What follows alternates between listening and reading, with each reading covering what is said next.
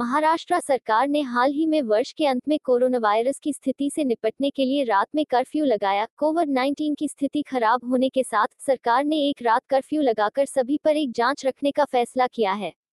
हालाँकि, इस पर कई मेमो ने सोशल मीडिया के लिए अपना रास्ता बना लिया है। अब किम शर्मा ने इस पर अपनी प्रतिक्रिया दी है। अपने इंस्टाग्राम अकाउंट पर ले जाकर उसने एक तस्वीर साझा की और इसे रात के कर्फ्यू से जोड़ा। साझा की गई तस्वीर में एक तरफ़ हम देखते हैं कि किम शर्मा ने एक जानवर की प्रिंट वाली स्लिट ड्रेस पहनी हुई थी, जो पूरी तरह से ड्रिंक पीने में तल्लीन थी, जिसका आनंद ले रही थी।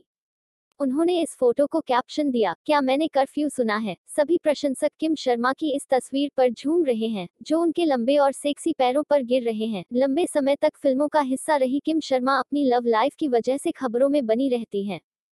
वह कथित तौर पर हर्षवर्धन राणे के साथ डेटिंग कर रही थी। हालाँकि, बाद में उन्हें गायक विशाल ददलानी के साथ डेटिंग करने के लिए कहा गया, लेकिन उन्होंने हवा को साफ़ कर दिया और इसे एक अफवाह बताया। हाल ही में किम शर्मा को गोवा में अमित साथ के साथ देखा गया था और जल्द ही दोनों के एक जोड़े होने की अफवाहों ने इसे सुर्खियों में बना दिया। हालाँकि, दोनों ने कहा कि वे सिर्फ़ दोस्त हैं और छुट्टी के दिन गोवा में एक दूसरे से टकराते हैं।